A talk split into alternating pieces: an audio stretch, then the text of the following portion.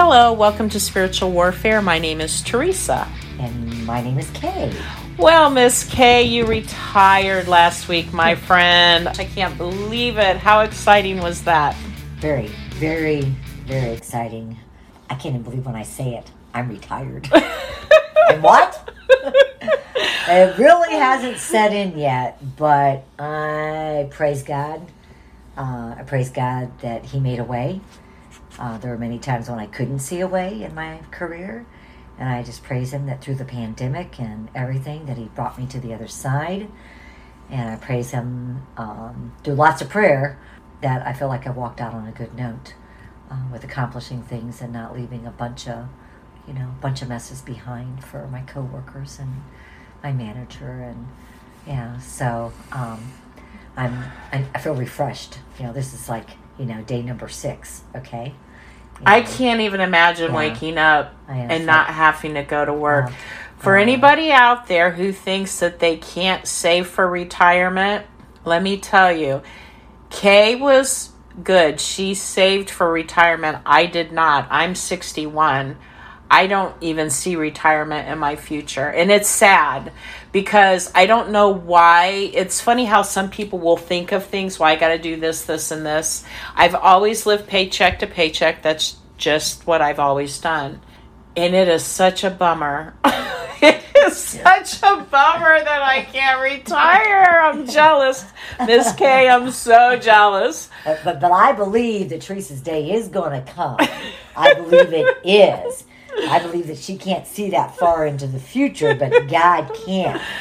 And Yes. yes, I believe that the day that is going to come. That Even if they just like do ten dollars to, towards their four hundred one k, you in your twenties, your thirties, please start saving now so you can be where Kay's at when you get in your sixties, and not where I'm at. well, Miss Kay, do you have anything to share with uh, us before we get started? Yeah, I do. And one of the great things during this week of retirement, where I didn't have to be up at the crack of dawn, but I, I did do some watching some children's and so forth, but it wasn't quite so early. It gave me time to, especially during the summer season, uh, go back out on my sunroom with a cup of coffee and my Bible and a couple devotions. Jeremiah 29 11, which I know a lot of people know this verse. Um, for I know the plans I have for you, declares the Lord plans to prosper you and not to harm you, plans to give you hope and a future. Hope and a future. And how can I deal with discouragement? You know, we, we have discouragement, and I think we have a lot of discouragement in our nation and in the world right now. Um, but that's part of the reason that we're coming before you with this book of signs with Dr. David Jeremiah, is so that you can have hope what the future is going to bring if you believe in Jesus Christ. But remember this that while disappointments are inevitable, discouragement is a choice. You do not have to yield to the devil's deliberating whispers of doubt and fear or be trapped in self pity. I've been there. This is really uplifting to me. For God is with us, He is not against us. And when you feel tempted to yield to discouragement, go to God in prayer. Tell Him all you're feeling. God has an objective view of the situation. You know, we, we can't see sometimes, you know, past Our um, nose. yeah, or the doubt or the or the self-pity. And he sees your future and he knows the direction your life will take. He also wants you to totally depend on him and not rely on the compliments of others, earthly success, or worldly resources to make you happy. While disappointments will come, um, you live in a fallen world. And after all, you can live above it by focusing your heart on Jesus Christ. If you are in an emotional or physically difficult spot right now, refuse to become discouraged. Ask the Lord to reveal His will and His plan for your life. Commit yourself to Him fully and obey Him, no matter what it costs. See, sometimes we're so afraid to just at all cost, at all cost, and no matter what cost you, uh, if you take this approach, then God will provide for you in ways that far exceed human understanding. Amen, sister. Over and over and over again, I say that he does it all the time. Isn't he amazing? Back, I mean, how long have we been friends now? Now, probably over 30, 40 years, oh, something like that. But Thinking so because I believe my 45th class reunion. No, I can't be that old. Oh, yes, I am. I know, right? But Oh, yeah. we have seen what God has done mm-hmm. in mm-hmm. each one of our lives over these past 40 years. And it is the coolest thing ever to get up and make a phone call and say, You're not going to believe this. Or he'll do it while we're all together, too. That's even better. You know, so thank you, Miss Kay. That was really Yeah. really uplifting and it's a good reminder. Don't be discouraged because Satan only lets you see the bad stuff. He doesn't and he makes you think it's bad stuff. So, yeah, absolutely. I'd never heard it, um, you know, said that way. That it's a choice. Yes. That if you think about it, everything's a choice. Whether you're in a bad mood, whether you're in a good mood, everything will hit you, and it's how people handle it. Uh, That's hard for me to comprehend. It Choice. just is. the I choice. the choice. The choice. You're gonna be mad and angry all day. Why? Okay, so that happened. Okay. But why would you be miserable and wallow in self pity? I don't get that. I would much rather get up, be happy, and call my friends. Oh my gosh, you're not going to believe what happened. I really need prayer. I'm so mad right now, so angry. And then that's it. right. You let it go. I, we just have to do that. Well, Okay. back to the exciting things. We are going to read now about the power of their plagues. Um, I will start off here and we'll do that every other, okay? Okay. the power of their plagues. Disasters often shake people out of their complacency and spur them to seek more stability than the world offers. That will be the primary purpose of the three plagues the witnesses will inflict during their ministry the plague of death. And opposition intensifies. Many attempts will be made on witnesses' lives, but since their ministry is vital in the tribulation period, God will give them power to defend themselves. In his confrontation on Mount Carmel, Elijah called down fire from heaven. The two witnesses will also employ fire, but in a unique way. If anyone wants to harm them, fire proceeds from their mouth and devours their enemies. This time in life is going to be insane. The plague of drought. The two witnesses possess power to shut heaven so that no rain falls in the days on their prophecy. The days of their prophecy will span three and a half years. The first half of the tribulation period, which matches the duration of the drought Elijah imposed on Israel when he prayed earnestly that it would not rain, and it did not rain on the land for three and three years and six months. These two miraculously imposed droughts will be the longest the earth has ever experienced. The plague of disease. The two witnesses will have power over waters to turn them into blood. This power reflects that which was given to Moses, who turned the Nile River red with blood. This plague correlates to those announced by the second trumpet in Revelation. The second angel sounded, and something like a great mountain burning with fire was thrown into the sea, and a third of the sea became blood. And a third of the living creatures in the sea died, and a third of the ships were destroyed.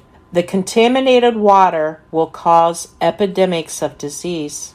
None of these miracles will be performed out of anger or vic- vindictiveness. Their primary purpose will be to shake people out of their delusion that all is well, convict them of their sinfulness, and awaken their need to repent. One effect of both the preaching and the miracles of the witnesses may be that the turmoil they arouse will delay the completion of the Antichrist's quest for world dominion. Only when they are annihilated will his path to power be clear of obstruction. Boy, I tell you what, the witnesses, they ha- are given a lot of power. Can you imagine the enemies and then f- uh, fire coming out of their mouth to destroy their enemies? Wow, what a sight. The persecution of the witnesses. Although God will protect the two witnesses until they have completed their ministry, he will finally allow the Antichrist to destroy them. Oh. When they finish their testimony, the beast that ascends out of the bottomless pit will make war against them, overcome them, and kill them. The death of the witnesses will expose the extreme depravity of the Antichrist and the unregenerated people of the tribulation period. But as we shall soon see, their deaths were merely a prelude to a spectacular demonstration of God's reality and power. The death of the witnesses. As the passage above says, the witnesses will be killed by the beast that ascends out of the bottomless pit. Here we are first introduced to the beast, the Antichrist, who will be mentioned 35 more times in the book of Revelation. Though not previously referred to, his career at this point will have been highly active and successful. He will have manipulated events, taken over governments, and signed a peace treaty with Israel, setting the stage for world domination. Halfway through the tribulation period, the beast will order the two witnesses assassinated. This act will greatly expand his popularity and consolidate his power. The display of their bodies. After the witnesses are killed, the dead bodies will lie in the street of the great city, which spiritually is called Sodom and Egypt, where also our Lord was crucified. Throughout history, most cultures have buried corpses quickly, often on the day of death, or at least preserved them until burial could be accomplished. But not so with these two witnesses. The Antichrist will defile their bodies by leaving them unburied to demonstrate his contempt for them and their message. The great city where these bodies will be displayed is Jerusalem. At this time, the holy city will be a sewer of corruption like ancient Sodom and Egypt. Places associated in the Jewish mind with the most depraved sexual perversions and the cruelest tyranny. Throughout the tribulation period, Jerusalem will be a city of contrasts. After God, after God delivers it from the armies of Gog, it will descend into extreme wickedness and democracy. Even as their temple is rebuilt on its original site and the Jews' ancient sacrifices are restored, on the surface, Jerusalem will seem to have reached its peak of glory and holiness, but from within it will emanate the stench of decay and death. Henry Morris calls Jerusalem the holy city and the city of peace, as well as the city where God's prophets die, and the place where the beast soldiers will apprehend and slay the witnesses and leave their bodies unburied in the street for all their enemies to see. The unburied bodies of the two witnesses will be seen worldwide. Those from the peoples, tribes, tongues, and nations will see their dead bodies three and a half days and not allow their dead bodies to be put into the grave. Decades ago, critics dismissed this passage as impossible. How could this grisly spectacle be seen around the world?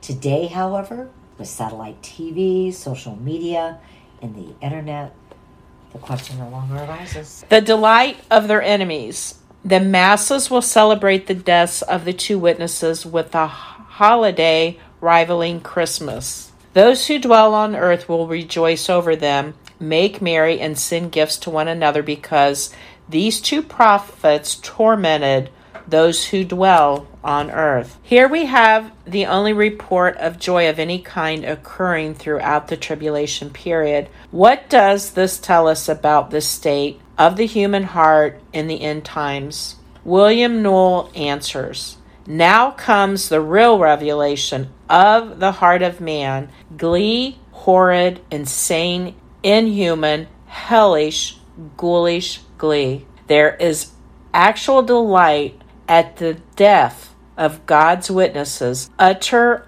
unbounded delight. A regular Christmas time of hell ensues. Wow. Well, Miss Kay, we're going to wrap it up there and then we'll come back next time and then you can start with the preservation of the witnesses. So Okay. we want to thank everybody for stopping by today and we'll see you next time for the preservation of the witnesses. Have a blessed week. Thank you.